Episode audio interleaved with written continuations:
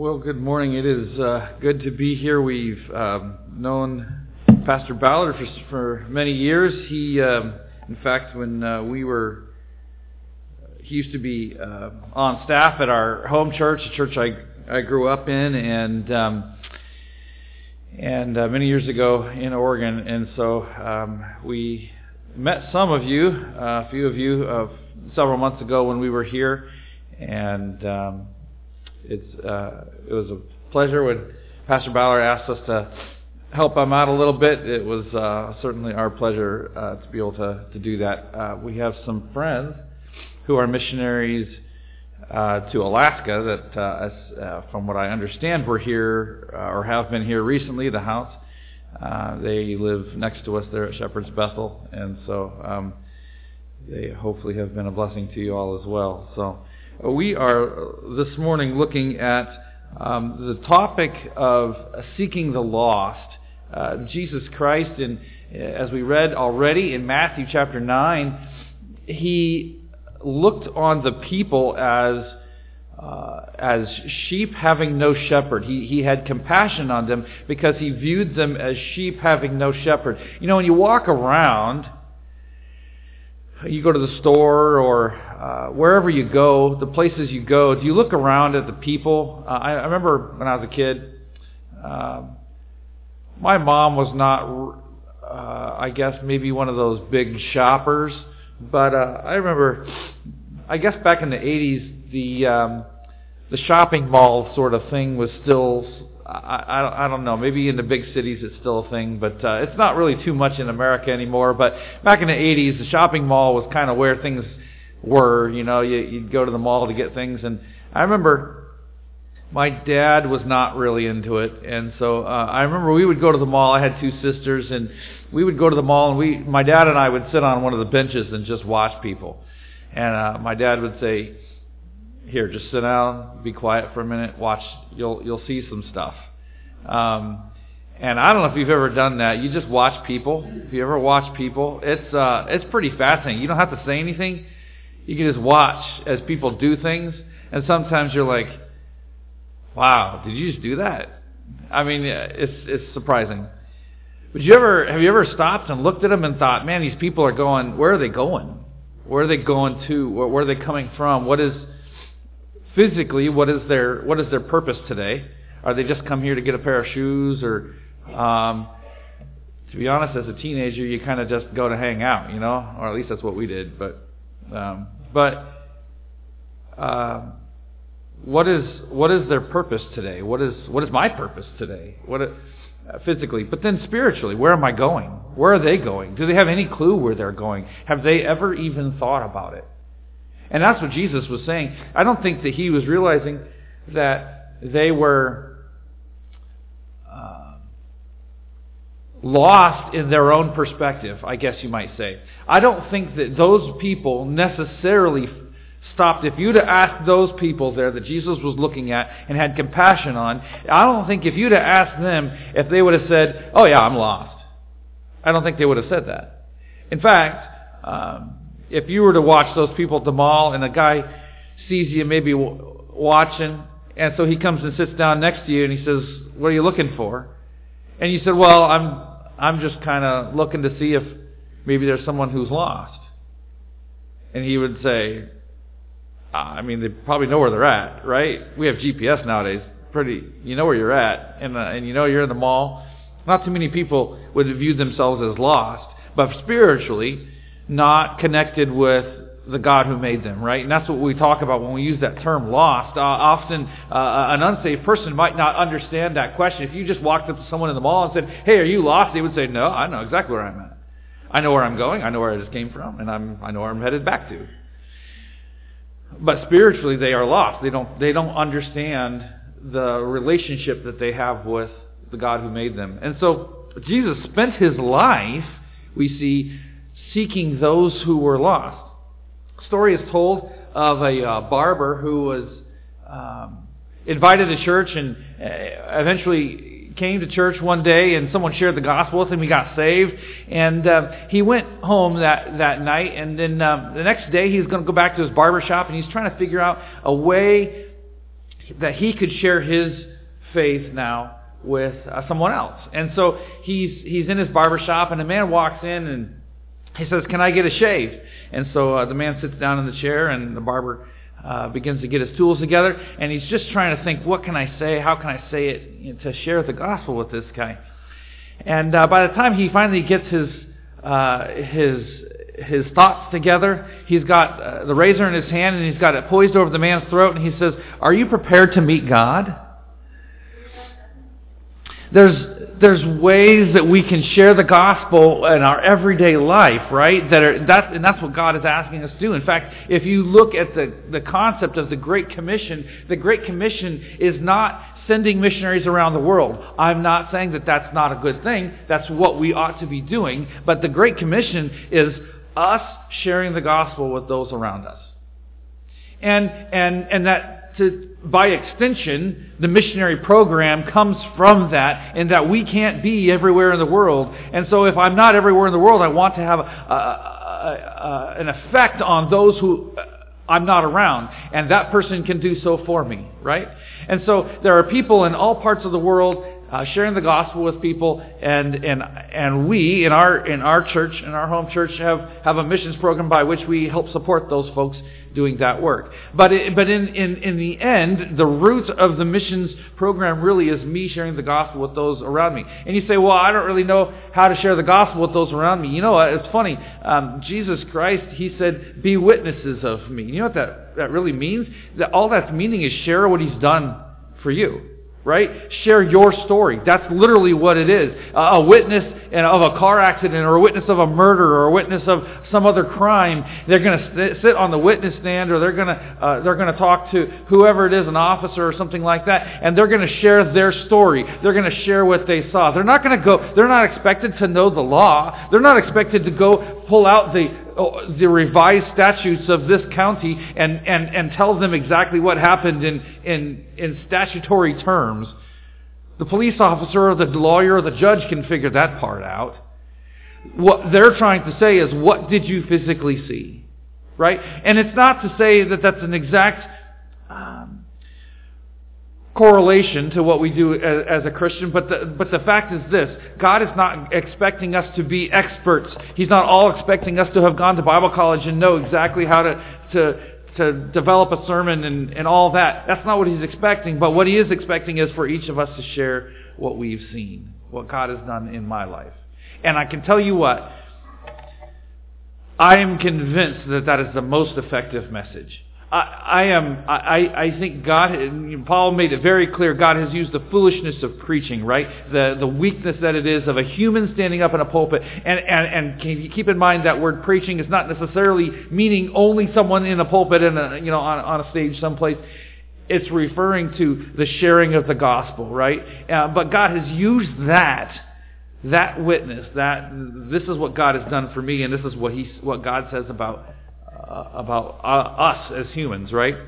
So here, in uh, if you look with me in Luke chapter fifteen is where we're going to be this morning. Luke chapter fifteen, and I really want to look. There's three parables here that Jesus Christ gives, very familiar. Um, this will not be new stuff to you, I'm certain. Uh, I, I hopefully just a reminder and encouragement. Uh, and uh, I, it was. Uh, a very good Sunday school lesson this morning. I, I really appreciated it. In fact, it, it, you touched a little bit on, on some of what we'll, we'll talk about this morning, and so uh, the Lord just does that uh, in His own way. And uh, and what I really want to look at is is this this idea here that Christ gives us uh, of of His. Basically, He's giving the Pharisees His response to seeking the lost. So here in Luke chapter fifteen, it says, "Then drew near unto him all the publicans and sinners for to hear him. And the Pharisees and the scribes murmured, saying, This man receiveth sinners and eateth with them." Let's pray. Dear Heavenly Father, we thank you for your word. We thank you that we have your word, that we can we can read it, we can understand it, we can uh, we can share it with others that they might understand it as well. Lord, I pray that you'd help us to find a way individually to be the witness that you've called each one of us to be. You've, you've given each one of us a different ministry in our lives, and you have a purpose for each one of us. Lord, I pray that you'd help us to understand what that is And, and Lord, that we, you would help us to uh, fulfill the ministries, that uh, be obedient and faithful to your calling in each one of our lives. I pray that you'd be honored and glorified today in our service, and I pray all these things in your name. Amen. I want to start with a couple of things here. We're going to get into the three parables, but but before we do, I think it's I really think it's very important that uh, we understand the the context of a passage. So in other words, uh, I think often we read the parables, we remember the parables, but we don't often necessarily remember the circumstance of the parable. So in other words, I, I believe it is very important that, that Jesus Christ did not bring everybody around him and say, okay, everybody sit down, I'm going to tell you some parables. These parables were responses to to problems or, or questions or things that happened to him. If you study out parables, there's very few, uh, none that I'm aware of, uh, but certainly uh, very few that, that that Christ would have just given his own mindset on necessarily without it being a response. He was what he was trying to do is it's it's a um, it's a a way of. of putting a Bible truth, a gospel truth, a God, you know, God-given the truth about uh, the world into uh, something that we can understand today, and something in my life. So in other words, he gave them parables that that that were with that fit within the context of the world they lived in. So in other words, um, he gives them three parables that they would uh, that that they would understand. He he puts the Bible or the gospel, his ministry, into uh, a concept that they would understand. So. Here we start with a couple of things, though I want to I want to highlight. First of all, we see this um, this uh, this term publicans. The term publicans is a term that's uh, used. I think hopefully most everybody understands what that is. That's just a tax collector. But the way the Roman government had done this was very different than than any other uh, of the other countries that had that were in the situation that they had been in. So in other words, Assyria. We had Assyria, we had Babylon, we had the Medes and Persians, all uh, took over a huge portion or, or, or the vast majority of the known world at the time. The Greeks followed that, and then eventually the Romans. So all of these countries, I mean, this was a time, this was several hundred years of just conquest. Everybody's taking over the entire known world. This is what's happening. So, like I said, we started with the Assyrians. There was modern-day northern Iraq, and then uh, and then the Babylonians took over them and the rest of the world, which is now modern-day southern Iraq, Babylon, um, and then uh, and then beyond them, uh, uh, to the farther to the east toward India is Iran, and uh, and the Persians, uh, then and the Medes had combined already, and then they took over what was Babylon and Assyria and the whole known world at the time, right? Nebuchadnezzar. And then uh, from uh, across the Mediterranean, the Greeks come across. Alexander the Great didn't even live very long. I think he was thirty or thirty-three maybe years old at his at his, at his death. Uh, but in his time, takes over all of that part of the known world. And then uh, the Romans from Italy, further beyond Greece there, had come and done the same exact thing. So now, here in Jesus' time, we have all of, the Romans have, have conquered the known world. In fact, the Romans had gone so far as to even go the other direction and had gone and taken over Spain and, and, and eventually up into Britain and um, and and and the, and the a lot of the what's now northern Europe had taken much of that as well. So the, the, the Romans had really expanded the known world, I guess you might say, at the time. And one of the things that they had done is that just like all these other nations that had conquered these places, they had put them to a tribute. If you re- read in the Old Testament, and you can see this historically is very, very common, they would put these countries to a tribute. And typically what they would do, and, and this is what they did in Israel, they uh, Nebuchadnezzar, if you if you remember, he established a, uh, he, he he basically put his own king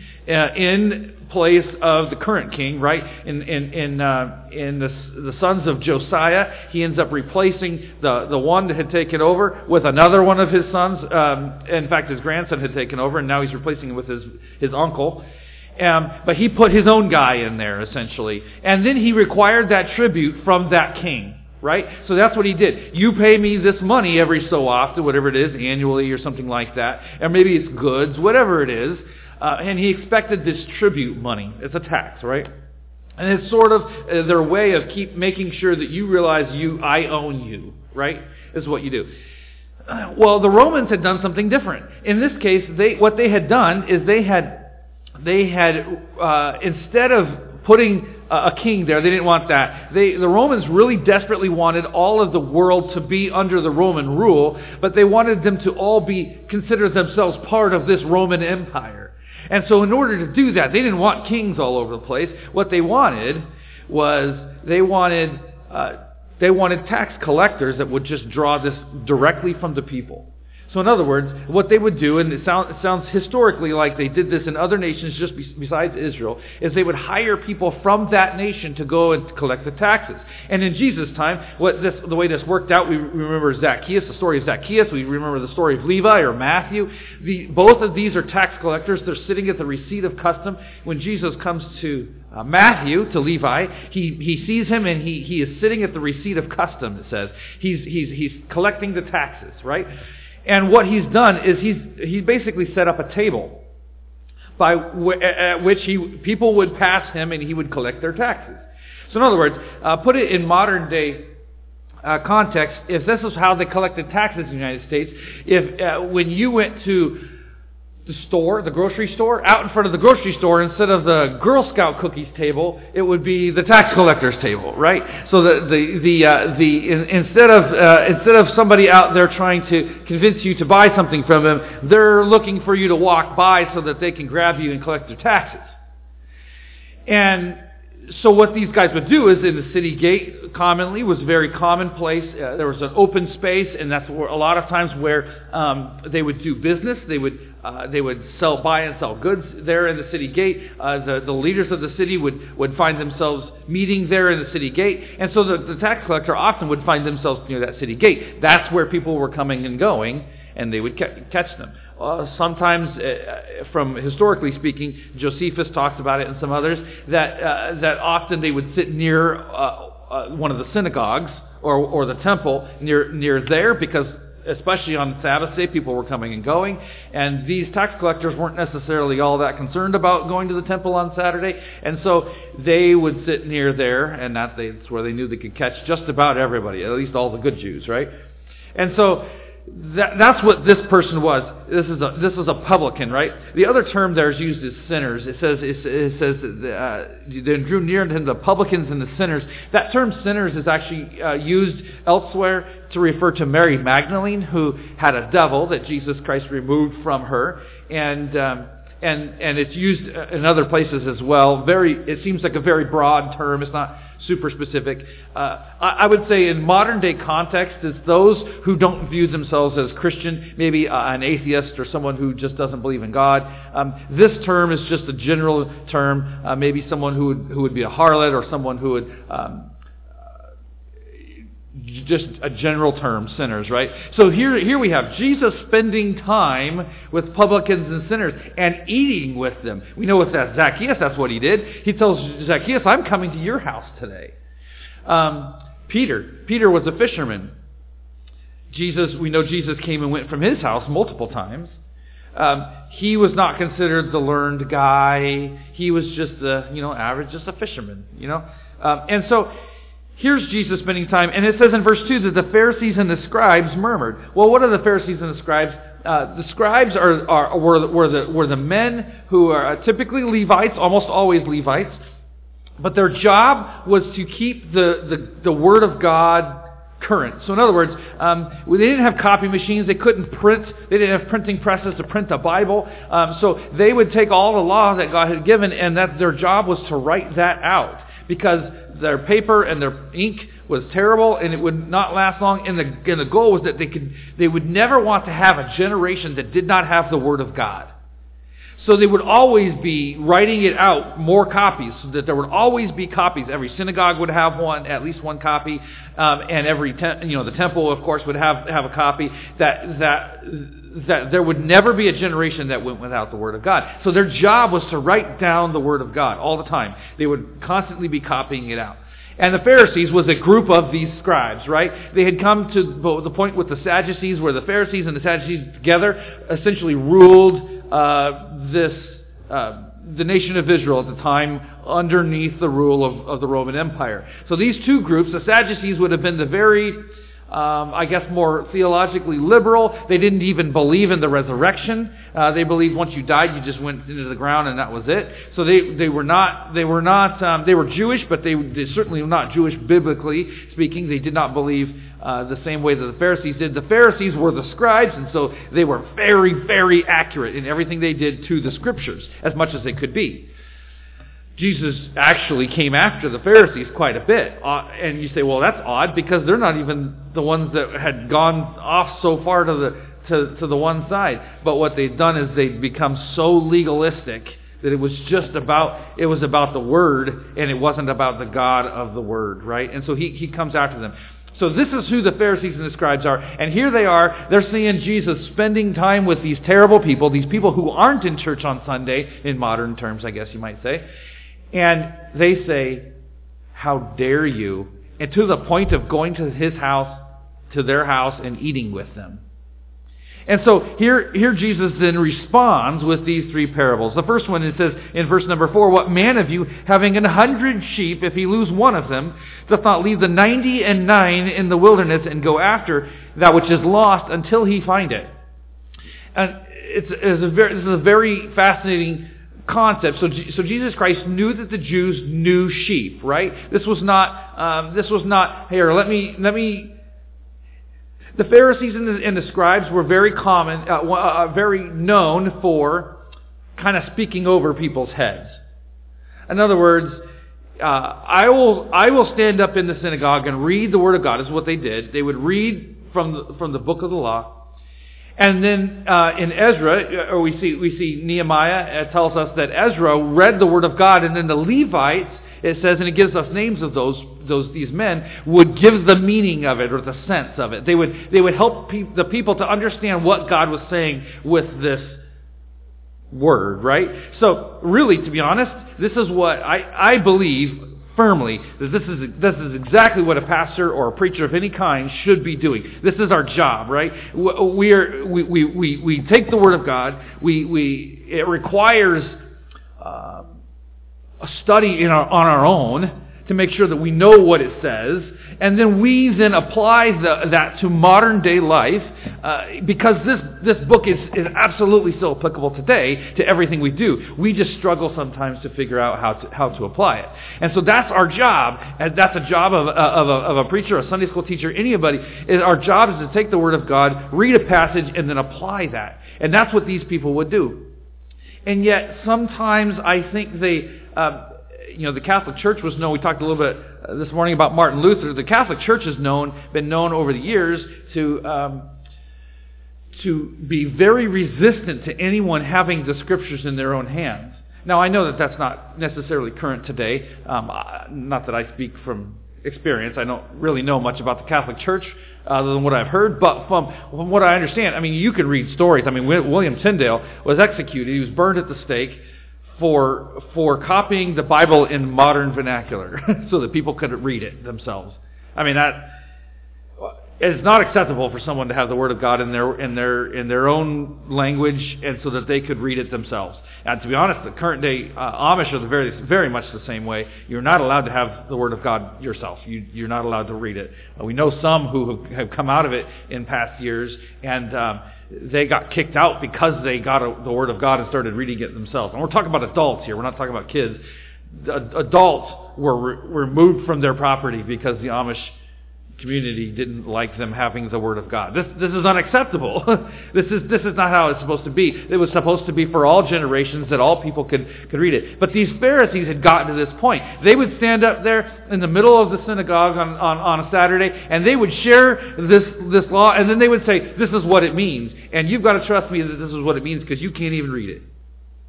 That's terrible. That's not how it should be. That's not what God intended. And they would they would kind of hold this over people's heads. And Jesus is saying, wait a second, the end result is that these are like your sheep. And if you had a hundred of them, and one of them was gone, in, in, in this context, if, if you had a hundred Jews in your synagogue, and one of them went missing, and, and I say missing, I mean, they left because they didn't understand, or they, they, they didn't want to understand, or whatever the reason, what he's saying is, do you not go after that sheep? Or do you say, fine, get out, don't ever come back? And that's literally what they had done.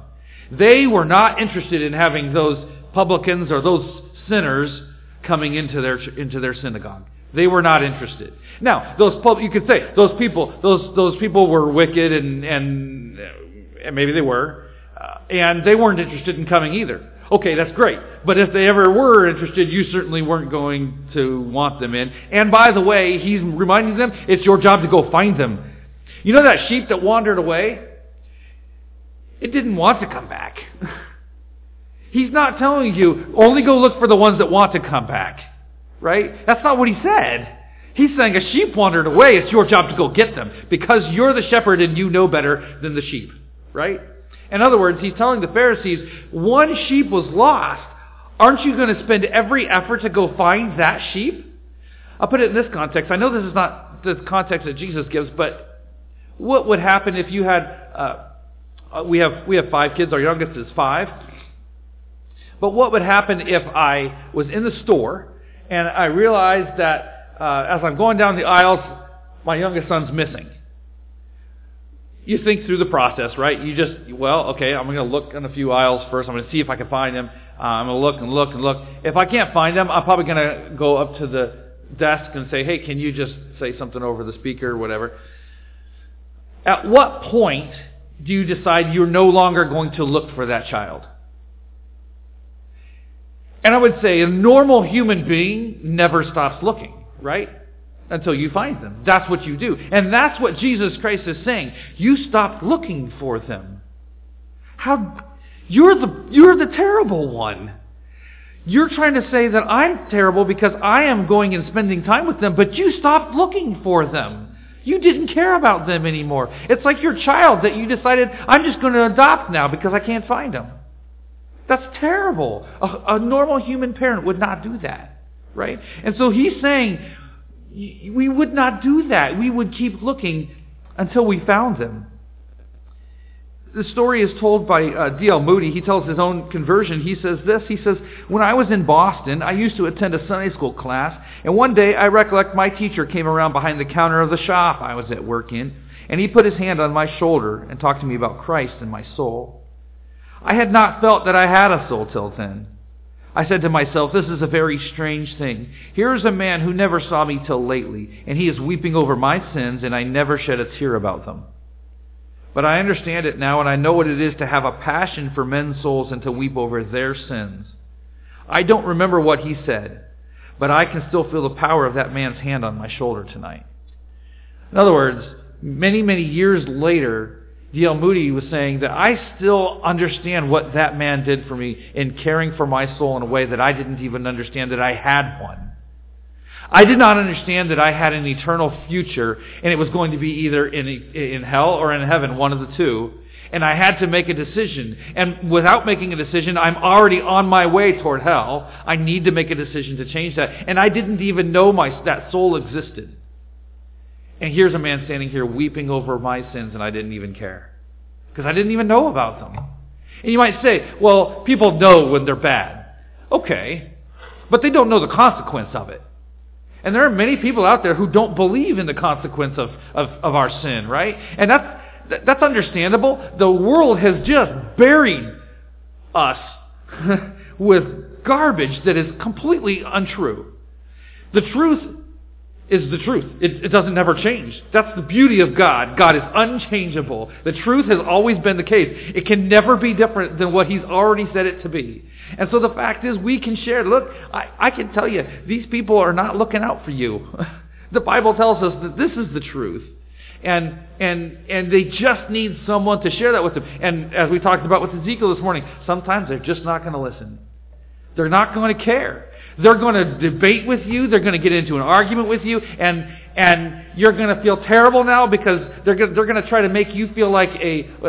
Like they used... Back in the nineties, they used to use this term bigoted. I don't know if they still use that anymore. But they, they used to use all these terms like, oh, they turn you into a terrible person. And the reality is, I'm not a terrible person. If... This is an analogy that some people have used. If someone is standing in front of you with their back to a cliff, and you remind them, hey, by the way, One step backwards, it's a cliff. You've fallen off. And they say, how dare you speak to me that way? Okay, fine, whatever. Walk off the cliff. I mean, the point is, don't I have a responsibility to at least let you know, by the way, you're standing up against a cliff? And I'm not the terrible person. And yet they make us feel that way. And as Christians, we succumb to that. We say, oh, yeah, I, you're right. I shouldn't be, I shouldn't be sharing this. Are you kidding me? They're the ones that will be the fools one day. They're the ones that will be burning in hell because they decided to reject God. They're not rejecting me. They don't, they don't even know me. They're rejecting God. That's what they're rejecting. And, and and I still have a responsibility to at least let them know. And in the end, as you know, as Ezekiel, God told Ezekiel, you're the watchman. It's your job. You got to tell them. That's our job. Jesus goes on. He gives us another parable in verse number eight. He says, either what woman, having ten pieces of silver, if she lose one piece, doth not light a candle and sweep the house and seek diligently till she find it. In this case, um, most commentators and, uh, and uh, historians said that uh, it's not super clear, but this this concept that he's referring to, Jesus is referring to, at this time in Jewish tradition, it would seem that what was happening was uh, a, a father, when he would give a, a, a, his daughter away to be married, he would give her a headpiece. This headpiece would typically have ten pieces of silver around it. She wouldn't necessarily wear it. There's no... Uh, His, in history, we don't know of any situations where they necessarily wore it, but the, it, the headpiece was really more symbolic than anything, and it, it rep- represented um, life in the end. Okay, so here's what would happen. Very often, women were significantly younger than men at that time, uh, than, their, than their husbands, uh, and often it was also very common for men to divorce with very little reason. And so in either situation, a woman could find herself a widow or divorced, and in that and in that time, she would have zero ability to to find money or food, which is the end result, is what she was looking for. Uh, she couldn't go get a job. That was not how it worked. It was not that simple. And so often she would be found, uh, according to most commentators, it seems that she would be found uh, similar to blind Bartimaeus or the lame man on the side of the road, basically with a basket, hoping someone would drop a coin in there so she could go buy food. And so in this situation, it would be pretty desperate. And so if she, if her father gave her this headpiece, not knowing what her future is, we don't know if she's widowed yet, but in, in this, this concept, if this was the case, and she realizes that one of these pieces is missing, that represents some period of time where she's able to live. And so it's life, physical life. And so it, it was absolutely desperate when you find out that you're missing some. I'll put it in the, more of a current context. Say you worked at a job. It was very common, uh, probably before my uh, generation, it was very common to see people work thirty or forty or maybe even fifty years in a job, in the same job. Um, very uncommon, I think, nowadays. But um, but can you imagine working forty years for a job? You've got you get some sort of a pension, uh, you have Social Security, what, all of this combined. But you come to a point where you realize, for whatever reason, the bank lost all your money. Or back in two thousand eight, and again in two thousand twenty, it sounded like uh, a lot of people had this, um, like a four oh one k or an I R A that they built for many, many years, and you know, timing is everything. If they had intended to retire shortly after those two crashes, uh, I guess not called crashes, whatever they're called, uh, uh, they then their money was significantly less than it was. Some, I, I think, some in two thousand eight, two thousand nine saw saw saw some of their money go to a third of what it was uh, in some of these retirement plans, depending on what it was. And if you were in in, in, a, in a short range getting ready to retire, that would be a desperate situation. I, I'm now going to retire. I'm not putting any more in, and I have, the bank says, eight years to live on that. Well, I mean, you reach, even if you waited until you were seventy, I mean, many people live past seventy-eight years old. That's not that old. I mean, you don't want to get to seventy-eight years old and realize you got no money. Well, I guess I can't live anymore because I, I'm out of money. So the idea is that you you want to plan so that you have something to live on for whatever time that is that God gives you. And so if you're in a situation where it's so, a huge portion of it's gone, you're going to look for it. Now you say, well, it was only that was only one of the ten coins. I, yeah, I get it, but even ten percent, that's a lot. I mean, if a bank lost ten percent of your money, don't you think you would go looking for it? I, I think we probably would. Uh, I had a um, someone at a church one time handed me a one hundred dollar bill, and I stuck it in my pocket, and uh, just wasn't thinking about it. I actually didn't even know what it was at the time, but uh, uh, stuck it in my pocket, and then we went to leave. Later on, I reached in my pocket and realized it wasn't there, and I had realized that I had Let, had pulled my keys out of my pocket. That was the last thing I, I traced my, my steps in my head, and I realized I'd pulled my keys out of my pocket, and that's the last thing I remember about that same pocket. Probably shouldn't have put it in that pocket, but um, anyway. So I thought it's it was after church. It was Wednesday night, and it was late. It was like ten o'clock or something, and I thought, oh, do I go back by the church and see where I parked and see if maybe that that bill is sitting there? I, I don't know. But I imagine if it's a one hundred dollar bill and you and you were to do that, you probably go look for it, right? And it's a one hundred dollar bill. Uh, we actually did. Uh, I was driving by it anyway, so I drove by, and there it sat right next to my car where I had pulled my keys out. Praise the Lord. Uh, if not, he could have used it for somebody else, and still praise the Lord. But but the fact is, how often would we just see money go away and just, well, oh well, without some sort of, I'm going to look for it. But in the same way that that woman would look for her silver coin, or that I would look for a one hundred dollar bill, I should be looking for that lost soul that's around me that I don't, that I, I'm confident doesn't know Christ. Do I care about that one that's gone away? Maybe they used to be in church, or maybe they maybe they never have been, but it's a person I work with, or I know, or a family member, and I and I just have never even never even sought them. The story is told of a man named Charles Peace. He was a notorious criminal in England. He was executed on February twenty-fifth, eighteen seventy-nine. Just before his, uh, his execution, an Anglican minister was walking with him to his execution, and he was reading to him from what's called the Consolations of Religion. Um, and it states this, it's a catechism. It says this: "Those who die without Christ experience hell, which is the pain of forever dying without the release which death itself can bring." So in other words, what that means is, and this is this is the truth, this is what the Bible says about, about hell, is that not only is it real, it's physical fire, it's also physical torment. Uh, I think there will be remembrance. There will be no remembrance in heaven, I think, of pain and things like that. But in hell, I think there very much is, because that is a representative of hell, is remembrance of, of the opportunities that God gave you to, to come to know Christ. Uh, there will be the separation from God for all eternity. There, there, there's, there's, there's multiple aspects of, of the pain that happens in hell, but it is real, physical, right?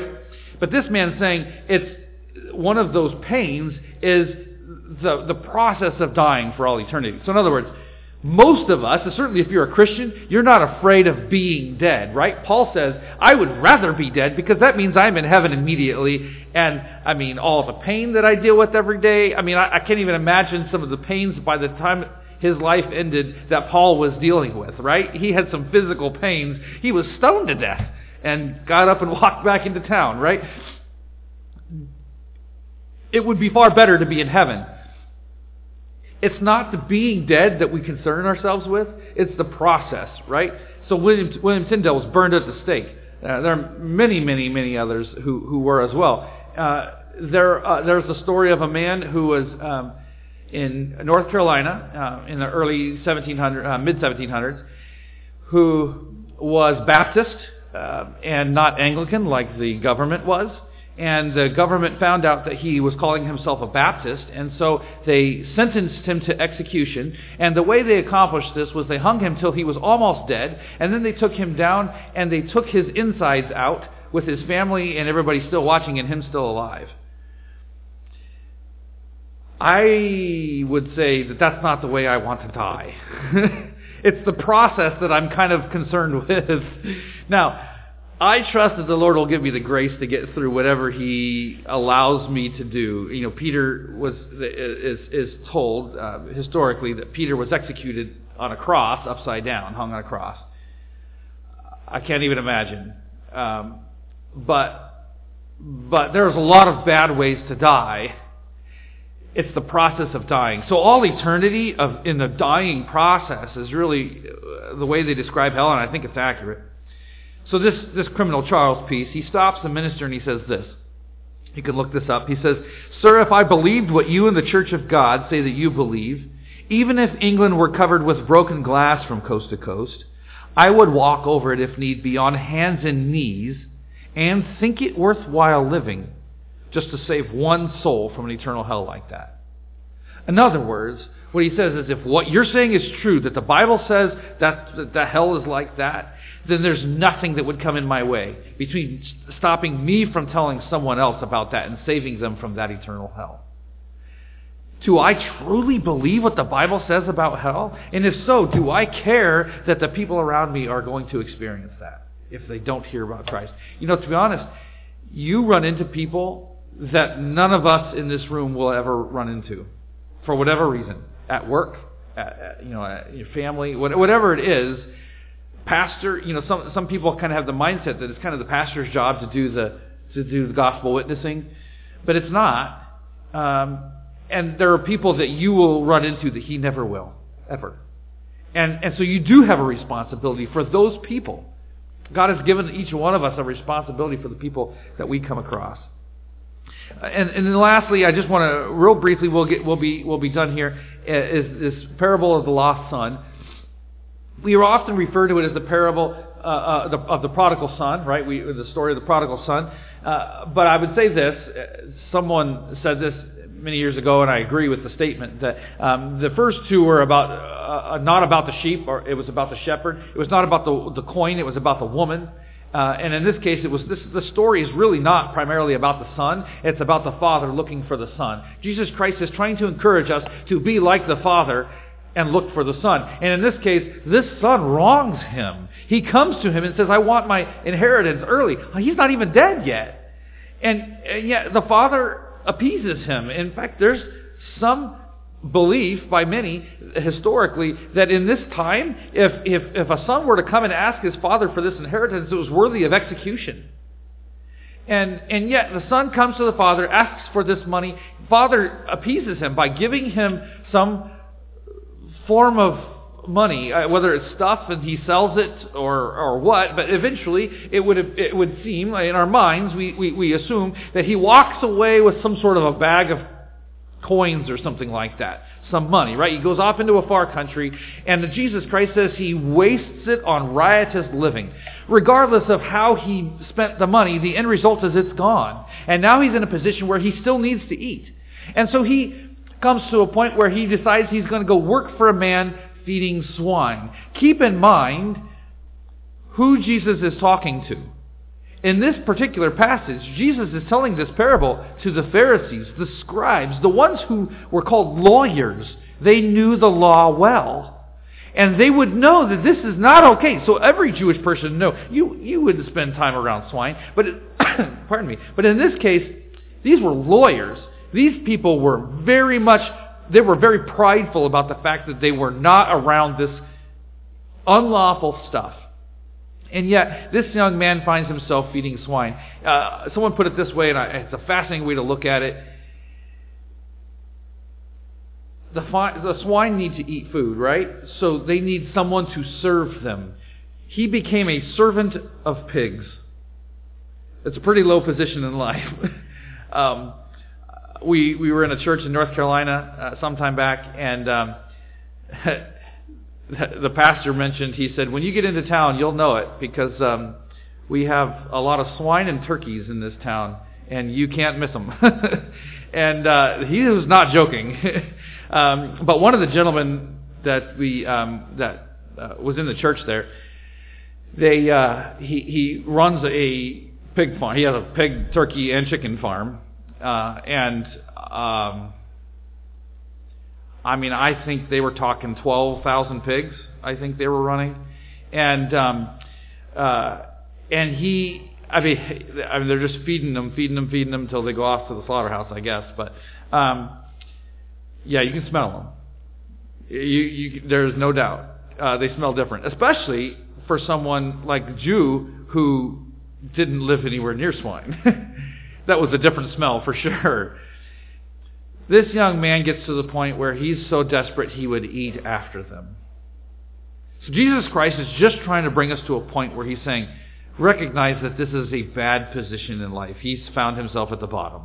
And now, in verse uh, number twenty, it says he arose, the young man arose and came to his father. But when he was yet, he's coming back, he's decided, you know, my father's servants live better than I do. Why don't I just go be a servant of his? He says in verse number twenty, when he was yet a great way off, his father saw him and had compassion, and ran and fell on his neck and kissed him.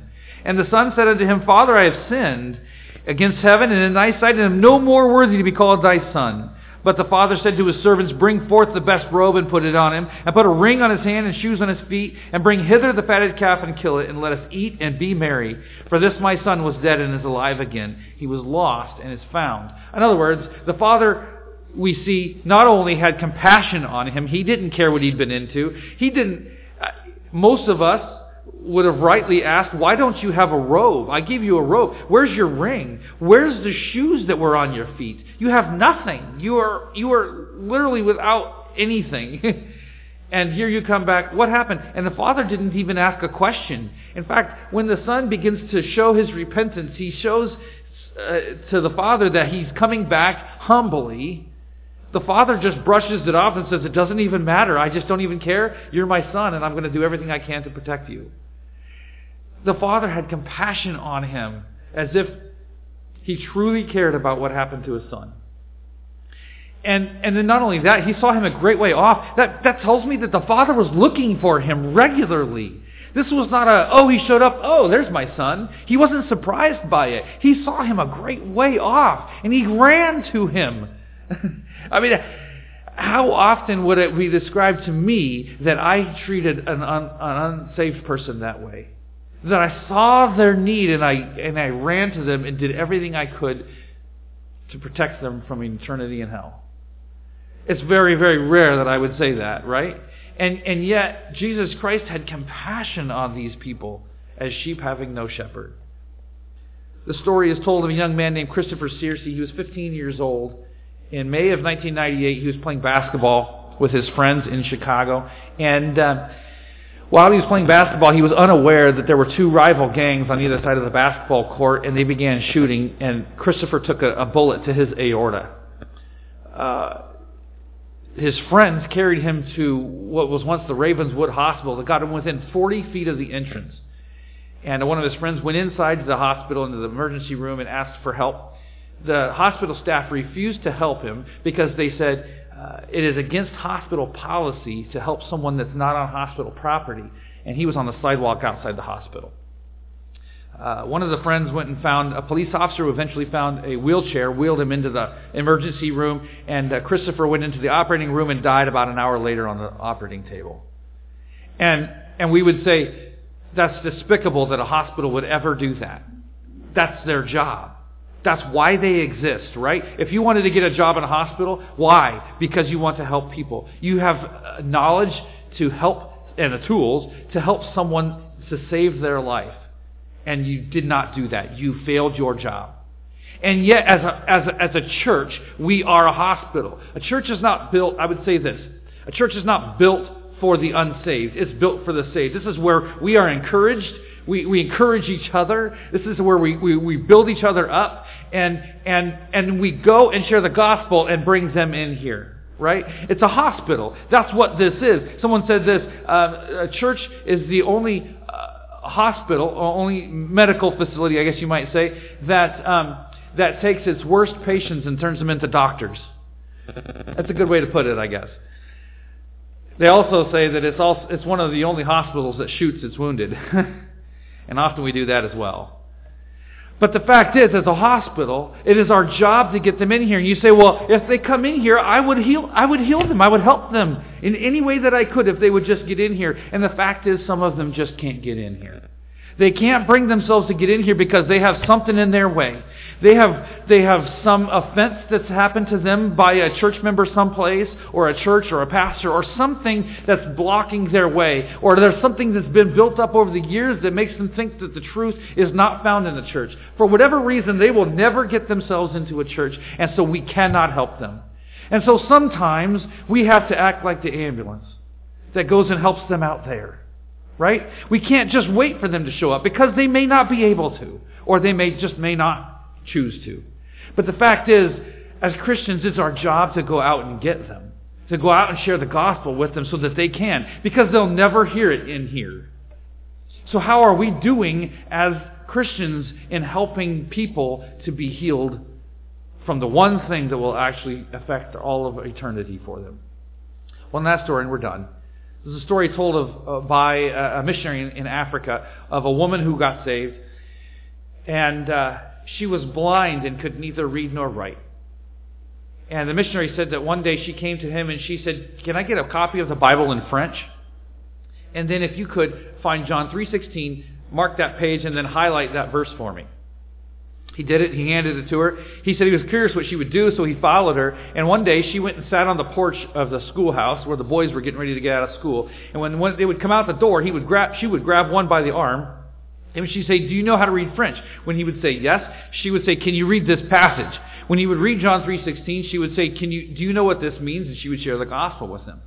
The missionary said that he knew of twenty-four of the young men that she led to the Lord that became pastors. And she could neither read nor write. Now, it's not your job to create pastors. It's not your job to save souls. It's merely your job and my job to share the gospel. That's all we can do. And I don't know how many young men that she shared the gospel with that did not get saved. I don't know. But we know she was faithful in what she could do. And I would say this. Some people say, "Well, I'm not good at street preaching." And that's fine. I understand that. "Oh, I'm not good at uh, door knocking," whatever it is. I, what, we have all these ideas of how we do it. It's not about what you do. It's about finding something that works for you. But do something. That's the key, is that is that none of us are probably going to be good at all the all the ways of sharing the gospel with someone. But find something that works and do that. And I guarantee you, God will use it, you know, in a way that you couldn't possibly have done it. Far beyond your own abilities. That's what he does, right? So don't don't make the excuse that, I, I well, I haven't figured out a way. If a pastor would ever come to me, I, you know, he'd maybe let me know something and then I can do it. Go to him. Say, how can I how can I improve in this area? Is there something I can do here that's the, to fill a hole, to, to help share the gospel with people around me? That's what pastors are looking for. Is they're not they're not looking to go find every single person and fit them into a hole. So I would challenge you with this. It's not about, like I said, it's not about street preaching. It's not about door knocking. It's even less ab- ab- ab- about those things as it is about, what about the people you already know? Can you picture a face, a, na- a name, someone who you know but you, you don't believe is saved? Have you shared the gospel with that person in some way? Just shared your witness? Just just said, "Hey, this is what the Lord did for me. This is what I came to understand." Do you remember the day you were saved? Someone shared the gospel with you, who, whoever that was. For me, it was my dad, and I was four years old. But but that's not the same with everybody. My dad was twenty-nine years old when he got saved. Someone took the time, pursued him, and shared the gospel with him.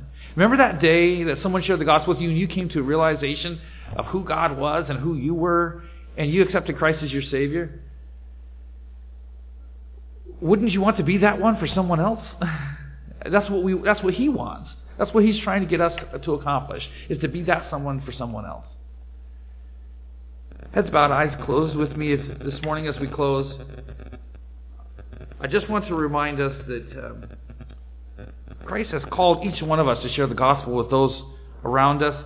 I, I would ask two things this morning. First, I didn't go into depth this morning about the gospel, sharing that specifically, but if you are here this morning and you don't know Christ as your Savior, if you've not come to a place where you've accepted him as your Savior, you've recognized your own position before God, his position, and realize that there's only one way to heaven. It's not through good works. It's not through a church. It's not through a person. It's through Jesus Christ and him alone. It's through accepting his already completed work. First John tells us that we can know that we have eternal life. We can know for sure. If you don't know for sure where you would go if you died today, I would beg you, please don't leave here today without knowing that. I guarantee you there's a handful of people who would love nothing more than to share that with you more fully. I pray that you would not just push that off if that is the case. You have no idea when your next breath will, or your last breath will be, or if you'll have your next breath. I know it seems like we have long time, but we, we don't know that. Nothing's guaranteed. So I challenge you today, if you don't know Christ, please do not leave here without knowing that. And then on the second side, if you do know Christ, like I said, think back to that day when someone shared the gospel with you. Maybe that was a Sunday school teacher. Maybe that was a, a parent. Maybe that was a sibling. Maybe that was a spouse. Maybe that was someone knocking on your door. Maybe that was someone handing you a tract in a, in a bus stop or a Or, or a mall or a, a grocery store or something like that. Wherever it is, think back to that day when you come to the realization that you needed Christ as your Savior. And you made that decision based on someone else's witness. How can you be that for someone else? And you say, oh, I'm tired of getting rejected. I get rejected a lot. Yeah, I hear you. And I understand that, but yet Christ was rejected far more than any of us could be. And they are rejecting him, not you. They don't know you. But they, they don't want him. So let, let him take that burden. And I understand as humans we struggle with that. But, but I would just say, don't fail to share that message with those around you in some way. And if you don't, if you say, well, I don't know how, I don't know the Romans road, I don't know whatever it is, that, that um, there's lots of different ways to share the gospel. I don't know one of those. Well, that's fine. That's, that's something maybe you could work on eventually. But you don't even need that. You just need to share what he did for you.